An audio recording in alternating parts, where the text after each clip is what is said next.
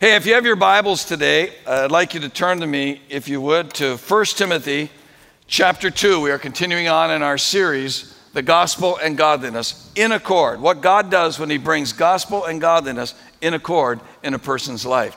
Today, specifically, we're going to be homing in on what the apostle told Timothy as he was leading the church at Ephesus about how women could fulfill that God given role. And there's probably um, not too many more passages in the New Testament more controversial than this one. Uh, raises a lot of anger, a lot of hackles. People don't listen, so they don't. They don't. Sometimes we think we hear what we hear. I want to ask that uh, before you get up and walk out angry, you might hear me all the way through. Then you can get up and walk out angry, and we can talk about it. But um, this is also one of the most affirming passages for women you'll find anywhere in the New Testament. As you begin to understand how living out your godly roles is a part of God restoring the creation that was broken at the fall. It's amazing what we're a part of. And uh, we're going to be dealing with the guys a little bit today, but mostly later on on Father's Day. But today I'd like you to hear what Paul was writing to Timothy for the church there at Ephesus, beginning in verse 8. Therefore, I want the men everywhere to pray, lifting up holy hands without anger or disputing. I also want the women to dress modestly with decency and propriety, adorning themselves not with elaborate hairstyles or gold or pearls or expensive clothes, but with good deeds appropriate for women who profess to worship God. A woman should learn in quietness and full submission. I do not permit a woman to teach or to assume authority over a man. She must be quiet. For Adam was formed first, then Eve. And Adam was not the one deceived. It was the woman who was deceived and became a sinner. But women will be saved through childbearing if they continue in faith, love, and holiness with propriety. This whole subject of, of the gospel and godliness, Paul said, is a mystery. And there are a lot of mysteries. I was reading about a lady named uh, Mary Hickey, she was telling about how she was expecting her first baby. She had a six year old neighbor. And the neighbor girl came over, was asking all kinds of questions. What are you going to name it? All of that stuff. And then she saw my extended tummy and she said, How did the baby get in there? And she said, Well, I think you should go home and ask your mommy about that. And she said, I already tried that. There's nobody at my house who knows. there, there are certain mysteries and how gospel and godliness come together in a person is one of those mysteries. And Paul is going to open that up today. Let's pray for a moment. God, thank you for the mystery of the gospel and godliness and how it is that you take the good news of Jesus Christ into a person's heart who believes and produces in there a character that looks like you. I'm praying to God, I'm praying to you, God, today that you'll give us understanding, that let us have ears to hear and hearts to believe. And we'll thank you for all that you'll show us today in Jesus' name. Amen. In 1963, an author activist by the name of Betty Friedan wrote a book called The Feminine Mystique. The book explored what Friedan called the general state of unhappiness in many middle aged American women. I had a chance to meet and talk with Betty Friedan in 1971 when I was part of a leadership team at Central Connecticut State. She was a nice enough lady, but it was very clear she was on a mission to change the cultural role of women in America. According to Friedan's research, a comfortable, predictable suburban life didn't give women the fulfillment they were expecting. The first chapter of her book, titled The Problem That Has No Name, raised a question that resonated with many women across the nation. Here's what she wrote The problem lay buried, unspoken for many years in the minds of American women. It was a strange stirring, a sense of dissatisfaction, a yearning that women suffered in the middle of the 20th century in the United States. Each suburban wife struggled with it alone as she made the beds, shopped for groceries, matched slipcover materials, ate peanut butter sandwiches with her children, chauffeured Cub Scouts and brownies, lay beside her husband at night. She was afraid to ask, even of herself, the silent question Is this all? And that question led to a book that many consider to be the catalyst that launched the feminist movement in the United States. And by the time Betty Friedan founded the National Organization for Women in 1966 and the National Association for the Repeal of Abortion Laws, NARAL, in 1969, and the National Women's Political Caucus in 1971, the cultural shift of the role of women in America was rolling ahead towards change with full steam. But what's interesting is to track what happened out of that just 30 years later, in the beginning of the 2000s. The satisfaction women were expecting to get their so called day in the sun was not turning out to be satisfactory. In fact, by 2003, even left leaning publications like the New York Times did a cover story written by Lisa Belkin entitled, Why Don't More Women Make It to the Top? And the subscript in bold letters gave the answer they choose not to. And what followed was a 10,000 word essay on how many women were opting out of the workplace to take on more traditional roles at home. Joel Belz, writer for the World magazine, commented at the time Ms. Belkin argues that the barriers of 40 years ago are down and points to the fact that women are as likely to be in the majority as in the minority in graduating classes at schools like Yale and Berkeley and Harvard and Columbia and Princeton. They're recruited by top firms in all fields. They start strong out of the gate. And then suddenly they stop. And what came to be called the revolution stalled. And people began to ask the questions in the early part of the 2000s how did this happen?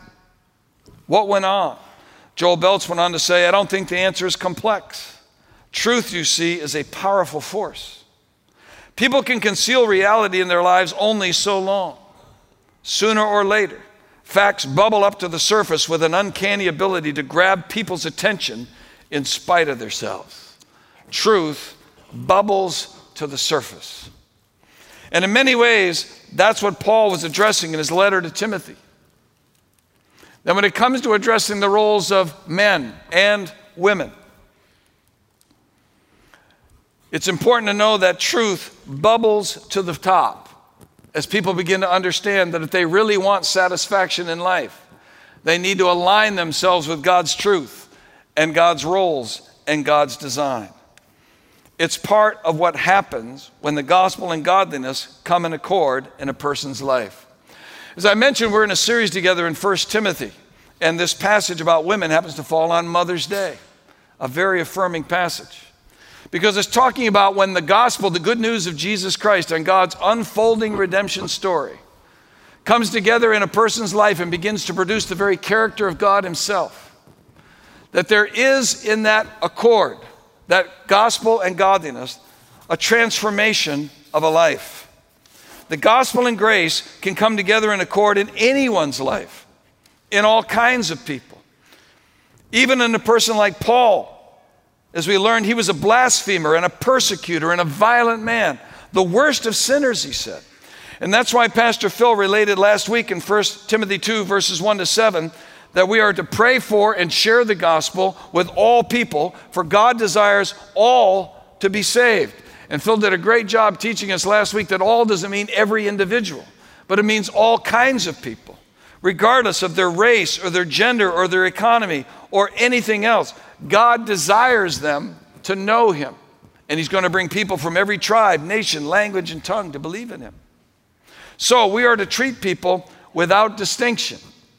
Men and women are equal, the races are equal, the economies are equal before God in their standing. Men and women are equal before God in their standing, but they have different roles. So Paul tells Timothy, because we are to pray for all kinds of people, because we are to live peaceful and quiet lives in all godliness and holiness, because this is a good thing and pleases God our Savior, because He wants all kinds of people to be saved and come to a knowledge of the truth, because there is only one God and one mediator between God and man, because He gave Himself as a ransom for all of us, because Paul was a faithful and true witness appointed by God to deliver this message with all the authority of an apostle of Jesus Christ. Because of all that, Paul says in verse 8, therefore, in light of all of this, This is how men and women are to live. And over the next few chapters, he's going to unfold this.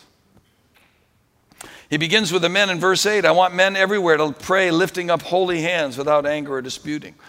We're going to be dealing a lot more with this, Lord willing, on Father's Day when we come to the section where he addresses the men.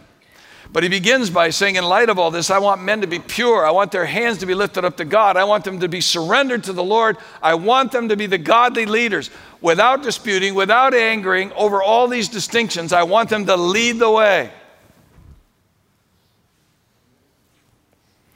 Then to the women, lessons that hold the key to blessing that are so foreign in our culture, most women react in resistance against the very thing God's trying to tell them to help them.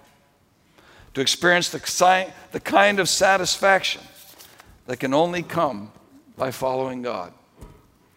God brings the gospel and godliness in accord so women may glorify Him through the blessing of a godly life. And how will God be glorified and the blessing received? Paul tells Timothy, when a godly woman lives more concerned with her inner character than her outer appearance. And when a godly woman lives more concerned with fulfilling God's design for her than the world's design for her. When the gospel and godliness are in accord, a godly woman will live more concerned for her inner character than her outer appearance. Paul said in verse 8, Therefore, I want men everywhere to pray, lifting up holy hands without anger or disputing. I also want the women to dress modestly, with decency and propriety, adorning themselves not with elaborate hairstyles or gold or pearls or expensive clothes, but with good deeds appropriate for women who profess to worship God. You have probably heard that there is a war on for women, but it's not the one you expect. The real war that's on is called the war of body hatred. I was reading an article by the National Eating Disorder Association who was telling that the average woman in America today sees about 3,000 ads a day. Whether it be on television, whether it's in a magazine, a newspaper, whether it's on the internet and the things that keep popping up on your screen, or whether it's just simply walking down the aisle to buy some shampoo and you see all the array of these beautiful women on the covers of everything you're supposed to be buying, they are inundated with 3,000 ads a day. Many of which, they said, send messages about what the ideal female body should be like. But 98% of American women, they said, are not as thin as the fashion models who supposedly have the right body type. The average American woman is five foot four and weighs 165 pounds. The average Miss America winner is five foot seven and weighs 121 pounds. Which is why it's not surprising then that 42% of first through third grade girls want to be thinner. 81% of 10 year old girls are afraid of being fat. 70% of 18 to 30 year old American women don't like their bodies. 60% of women in middle age still remain unsatisfied with their bodies. 50% of girls use unhealthy weight control behaviors such as skipping meals, vomiting, and taking laxatives. Nearly 20 million women will suffer from an eating disorder at some point in their lives. Timothy Willard and Jason Locy wrote a book called Veneer. And in that book, they argue that contemporary American culture often values image or appearance over depth of character. They write, embarrassed by the scars of our humanity, we try to hide our brokenness. We use a veneer to cover ourselves, hoping others will perceive us as having greater worth, as being more beautiful and perfect than we feel inside. And guys, sometimes we don't help with this. Sometimes we don't help with this. Intentionally or unintentionally, we often send messages that we're more concerned with how the women in our lives look than we are with their character and the person that God made them to be. I don't have time to develop all these things, but I can tell you when guys come to see me and talk about their struggles with pornography, I'll ask them, Are you married? Oh, yeah, I'm married. I said, Well, look, not only are you sinning against God by doing what you're doing, but do you understand what you're telling your wife by looking at that stuff? You're telling your wife, I would rather gaze upon the airbrushed body of this deeply lost woman than I would to find contentment in looking upon the body of the godly woman God has put into my life. You guys need to understand the messages we're sending when people look at that stuff. It's the opposite of the message of God. And ladies, that doesn't mean we live like slobs and don't care for your body just because my husband has to love me. That, that's not part of it either. We care for our bodies because they are temples in which God lives. They're for His use, they're for His glory. And your bodies, in many ways, are a gift to your husband, the Bible says. But, ladies, no matter what the media or the fashion industry or the Hollywood elites say, or even what your husband or your boyfriend says or doesn't say, don't ever forget what God says He's looking for in real beauty in a woman. Paul told Timothy, in the church, God is looking for women who adorn themselves with the inner character of godliness. And that's why he said in verse 9, I also want the women to dress modestly with decency and propriety, adorning themselves, not with elaborate hairstyles or gold or pearls or expensive clothes, but with good deeds appropriate for women who profess to worship God. That term to dress modestly is literally to put themselves in order. It's a word where, from where we get our English word cosmetic. But what he's talking about is putting yourself in order with the dress of a godly character. You see, there were some women in the church at Ephesus who, um, in the church, were dressing to make a statement. They were wearing the latest labels, uh, wearing the latest fabrics, trying to look trendy because they were trying to send a message about their wealth or their power or their position or their status. They were creating a distinction that God said, You're not to make. And they were trying to draw attention to themselves. And some, by the way, they were dressing, drawing attention to their bodies. So he said, Tell the women to dress modestly, well ordered. And that word modestly comes from the same root word from we get the word worldly. Dress modestly, not like worldly women, is what he's saying. And there are two aspects to this modesty moral and financial. The Bible talks about a moral modesty. In other words, don't dress like worldly women who seek to attract attention by showing off body parts.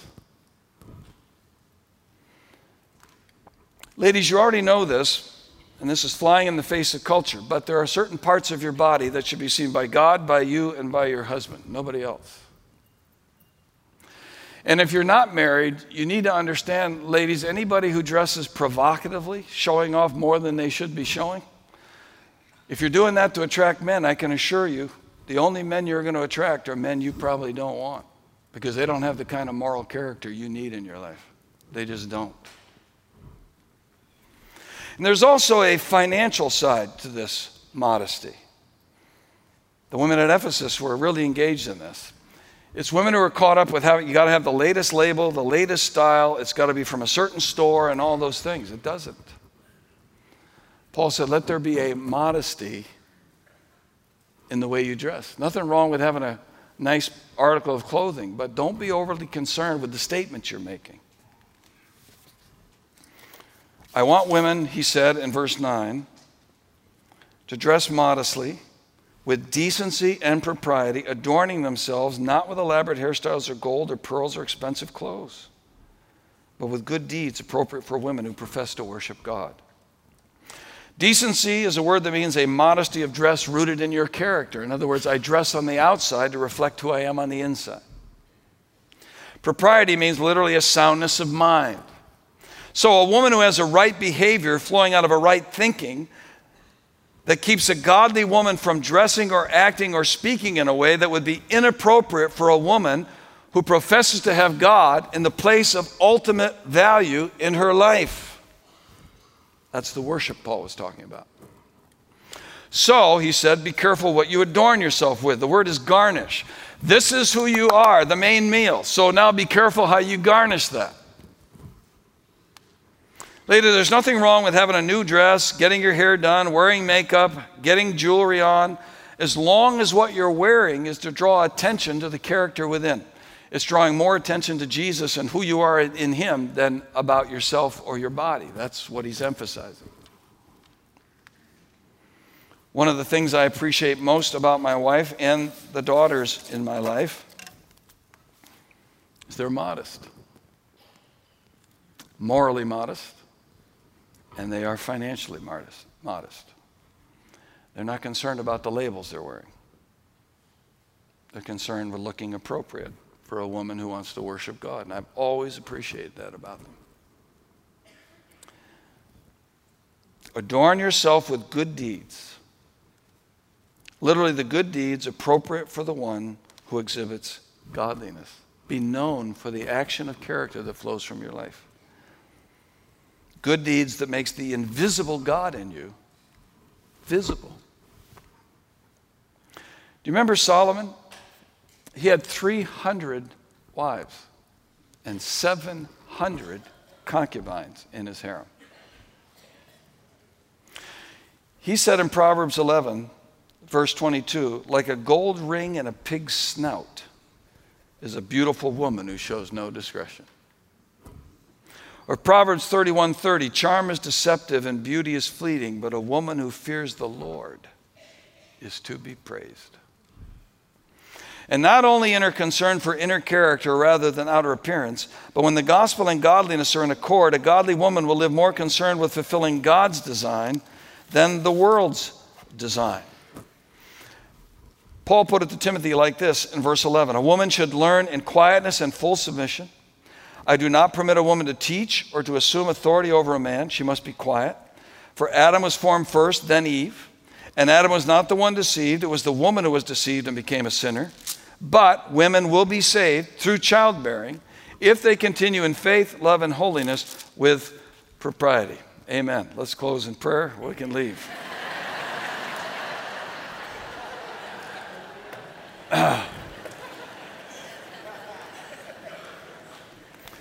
Have you ever noticed men and women are different?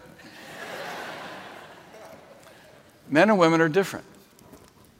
Um, I was reading a journal entry that was published by Lee Eclov. He's a pastor from Vernon Hills, Illinois. Here's two journal entries by a husband and a wife, same day, same events. Listen, listen to what they wrote. Her journal. Tonight, my husband was acting weird. We had made plans to meet at a nice restaurant for dinner. Conversation wasn't flowing, so I suggested we go somewhere quiet so we could talk. He agreed, but he didn't say much. I asked him what was wrong. He said, Nothing. I asked him if it was my fault that he was upset. He said, I'm not upset that it had nothing to do with me and not to worry about it. On the way home, I told him that I loved him. He smiled slightly and kept driving. When we got home, he just sat there quietly, watched TV. He continued to seem distant and absent. Finally, with silence all around us, I decided to go to bed. About 15 minutes later, he came to bed, but I still felt that he was distracted and his thoughts were somewhere else. He fell asleep. I don't know what to do. His journal entry, same thing.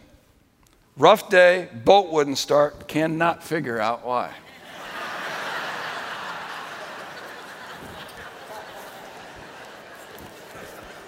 That's it.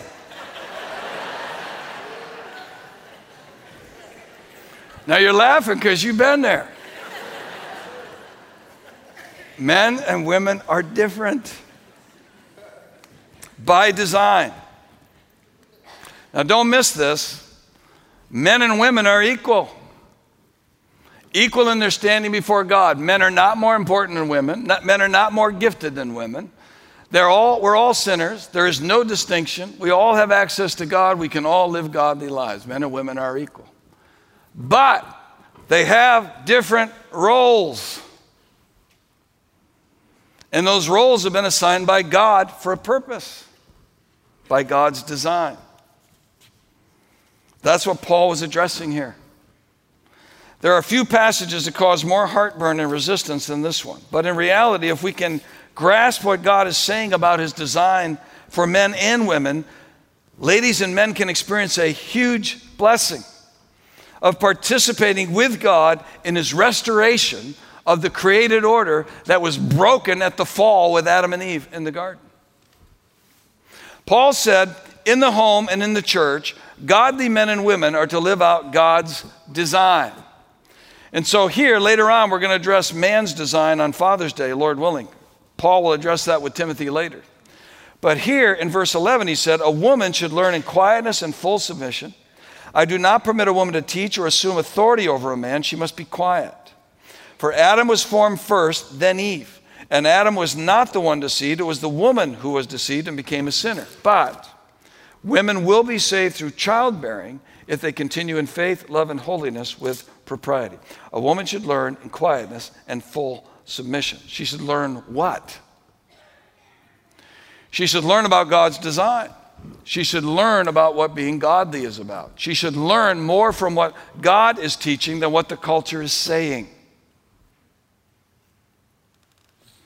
And this is what a godly woman who worships God is to do. She's to learn these things. She is to learn in quietness and full submission. The word quietness is the word for silence, it means tranquility that arises from within, causing no distraction to others. These are not loud, pushy, contentious, demanding women. Neither are they doormats, weak, milquetoast, or reserved. They are quite the opposite. These are women who have a strength of character and reliance upon God that allows her to learn and desire to learn the role that God has for her without being threatened by or run over by a man. These women are not intimidated because they know who God is and they know who they are in Him.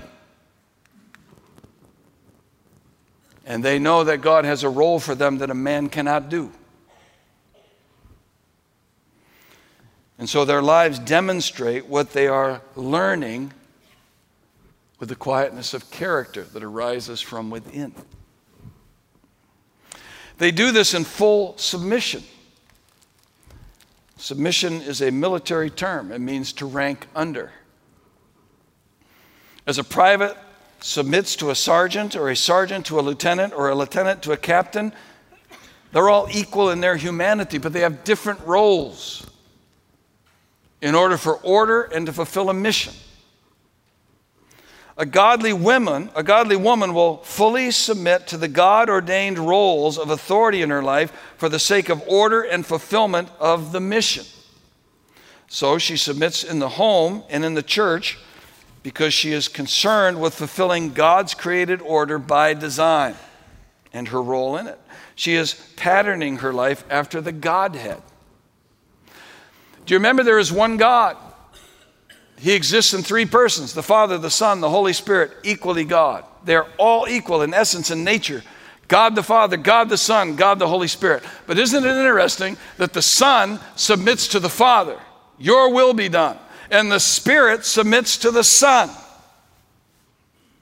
So, in the midst of all that equality, there is submission in the Godhead for the sake of order and mission. There's a role that each of them plays. That was to be the pattern in the home and in the church.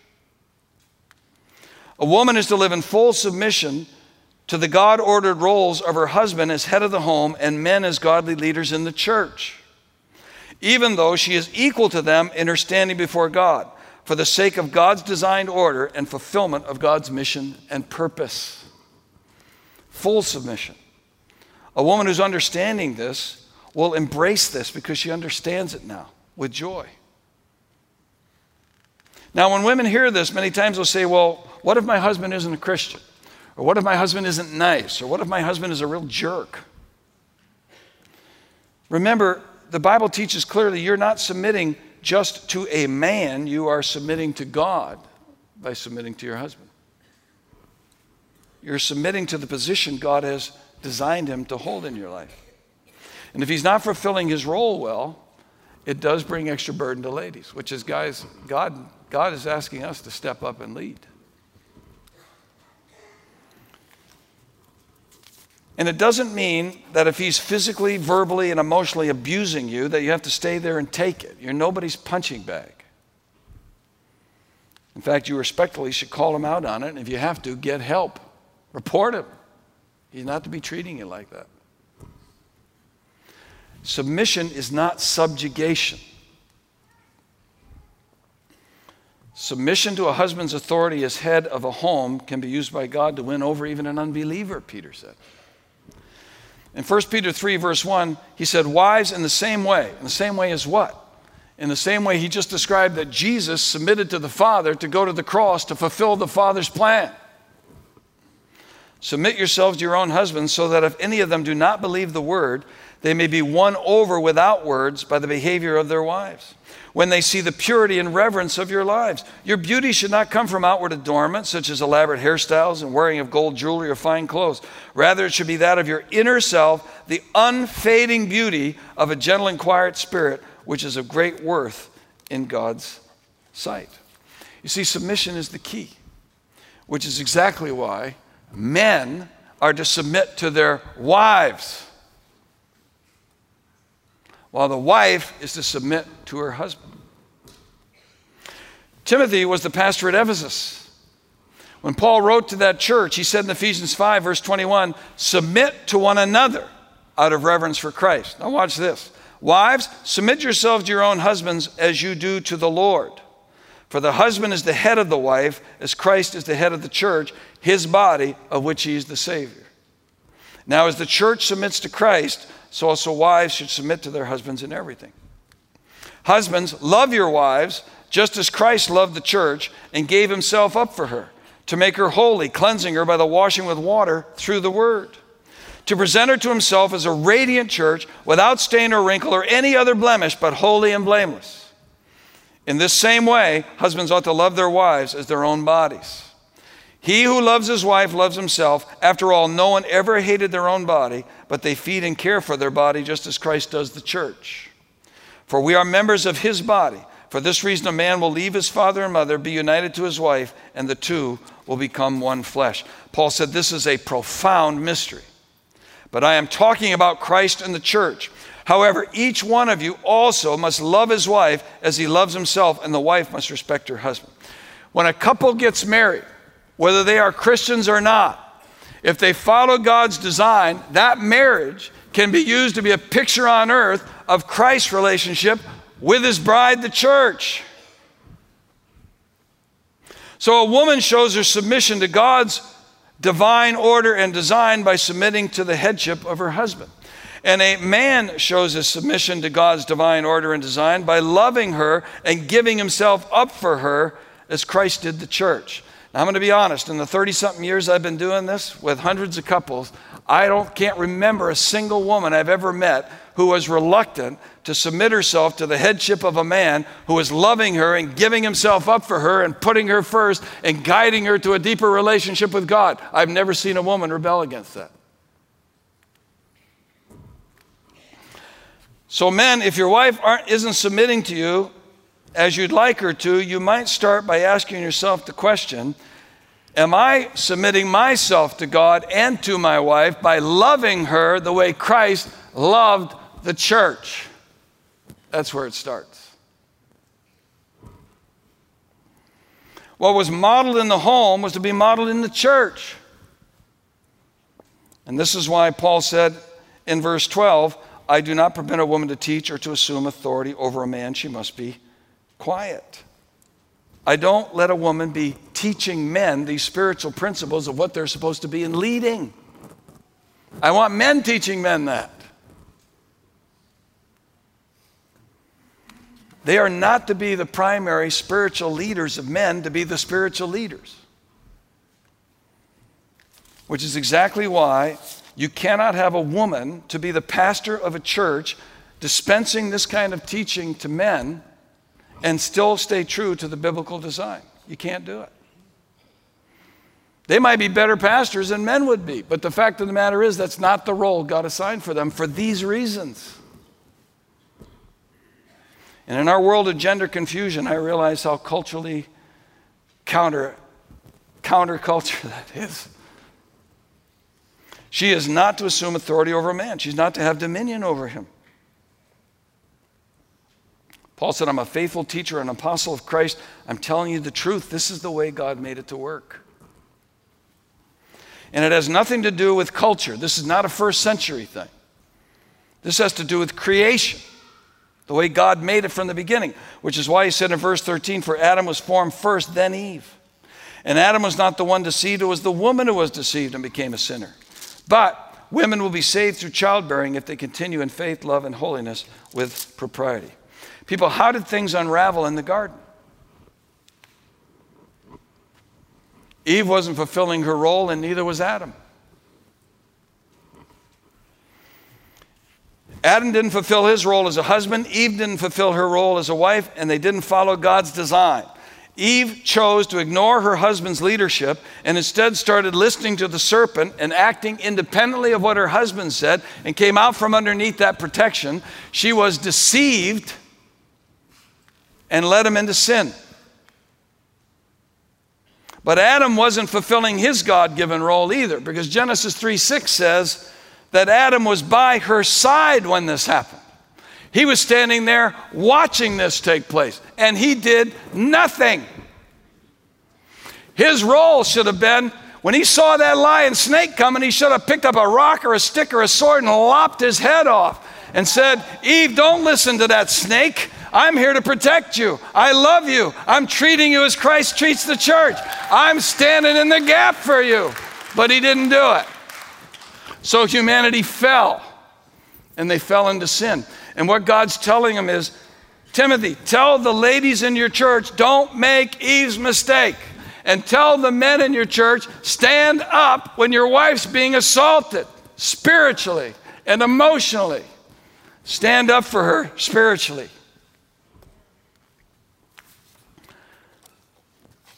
That was behind Paul's startling words in verse 15. But women will be saved through childbearing if they continue in faith, love, and holiness with propriety. Now, let's start with what this isn't saying. This doesn't mean women are saved from their sin by having children. That's heresy. You're saved by Christ and Christ alone.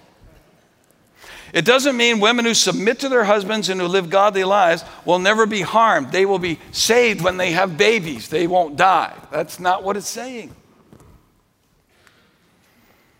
I want to give you three quick possibilities, and any one of these are true to the scriptures, and maybe all three are what he's talking about. First, this could be a reference to the birth of Christ, who, as offspring of the woman, would be God in human flesh, the Savior of the world, so that she and all of us could be saved through the birth process that would bring about the God man, Jesus Christ. That's a possibility. Secondly, it could be similarly, Paul was connecting this statement with Genesis 3:15 where God said to the serpent, And I'll put enmity between you and the woman, and between your offspring and hers. He will crush your head, you will strike his heel. Satan is going to try to destroy the seed of the woman, Jesus, but the seed of the woman, Jesus, is going to destroy him. Yes, Satan will inflict a wound. He's going to die on a cross, but he won't stay dead. He's coming back again. He's going to raise victorious, and he's going to destroy Satan and his power. And that's going to come about through this God man Jesus, who, born through the woman, will be the Savior of us all. It could mean that. But there's a third that it can also mean. The Greek word for saved, sozo, S O Z O, has at least nine different usages in the New Testament. One of those used by Jesus and Paul means restoration to wholeness, a healing of what was broken. So, in the context of 1 Timothy, a woman now who, unlike Eve, who submits to her husband and church authority out of reverence for God's design, and who lives with godly character is evidenced by her continued demonstration of faith, love, holiness, and propriety, can have the joy of experiencing being part of God's restored order and design when she has children and a family that saves her. In other words, makes her a part of what God is restoring that was broken in the garden. What was broken and lost in the garden can now be saved, restored through a woman who lives to fulfill God's design by living a godly life for the praise of His glory. That word saved is what that means. So, ladies, when you decide you're going to surrender to God's design rather than listen to the world, God said, You can be a part of helping to restore what was broken in the garden in a marriage that looks like His design and will be used by God in the fulfillment of that full restoration in Revelation 22. What was lost in the garden will be restored in the garden again. Now, ladies, this doesn't mean you have to be married to be a part of this. It doesn't mean you have to have children to be a part of this Doesn't mean you have to be perfect. That's why Paul said the important thing is that they continue in faith, love, holiness with propriety. When a woman is married, when she has children, she has a part in demonstrating the restored order of God's design when she lives like this. But if a woman lives with faith, love, holiness, and propriety, she herself is a godly woman that God is now using to demonstrate that restored order in a woman and a man by living out a godly life for the praise of his glory.